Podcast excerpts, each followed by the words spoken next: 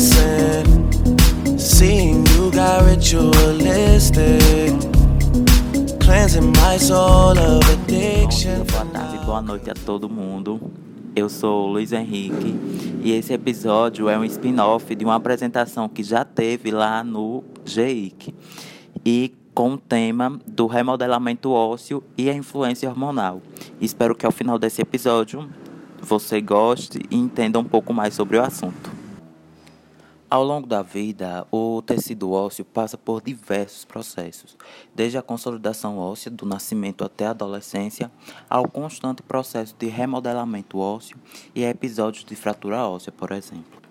Em primeiro lugar, devemos entender um pouco mais do que vem a ser o remodelamento ósseo, que é o constante processo que mantém o osso renovado, onde existe atividade constante dos osteoblastos, que são as células responsáveis pela formação óssea, e também dos osteoclastos, que aí já são responsáveis pela reabsorção óssea. Basicamente, os osteoclastos reabsorvem o osso velho e deixam lacunas onde logo após os osteoblastos ocupam essas lacunas e sintetizam a matriz extracelular que logo após as células serão mineralizadas.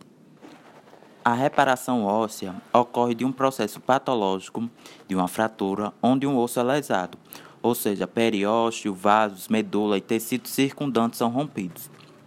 Logo após, por conta do sangramento, ocorre a formação de um hematoma ou coágulo, a depender do grau da fratura, e como ocorre o aparecimento de fagócitos e osteoclastos, fazem com que o local da fratura sofra necrose e posteriormente re, é, sofra reabsorção por conta dos osteoclastos.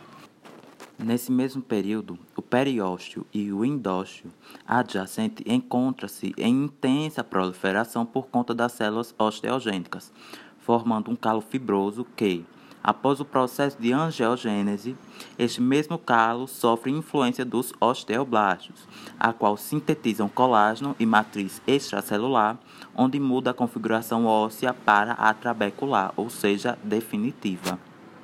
O remodelamento ósseo é regulado por uma variedade de hormônios sistêmicos e fatores locais. Os principais hormônios sistêmicos que regulam o metabolismo ósseo, denominados hormônios calcitrópicos, incluem o hormônio paratireóide, o metabólito ativo da vitamina D e a calcitonina. Além desses, o hormônio tireoidiano, juntamente com a insulina e o hormônio do crescimento, os glicocorticoides e os hormônios sexuais, possuem profundos efeitos na fisiologia e estruturas ósseas. Há também evidências que esses hormônios atuam sinérgica ou antagonicamente para a manutenção do metabolismo ósseo. Neste episódio, tivemos uma breve definição da configuração do remodelamento ósseo e da reparação óssea, e logo após entendemos como os hormônios irão atuar no remodelamento ósseo, já que é muito importante entender porque eles irão atuar sobre toda a nossa vida. Muito obrigado por ouvir até aqui esse episódio. Espero que você tenha gostado. É, qualquer coisa, mande mensagem, é, declarações, reclamações, críticas, etc. Estou aberto a tudo. E é isso. Muito obrigado e até talvez a próxima.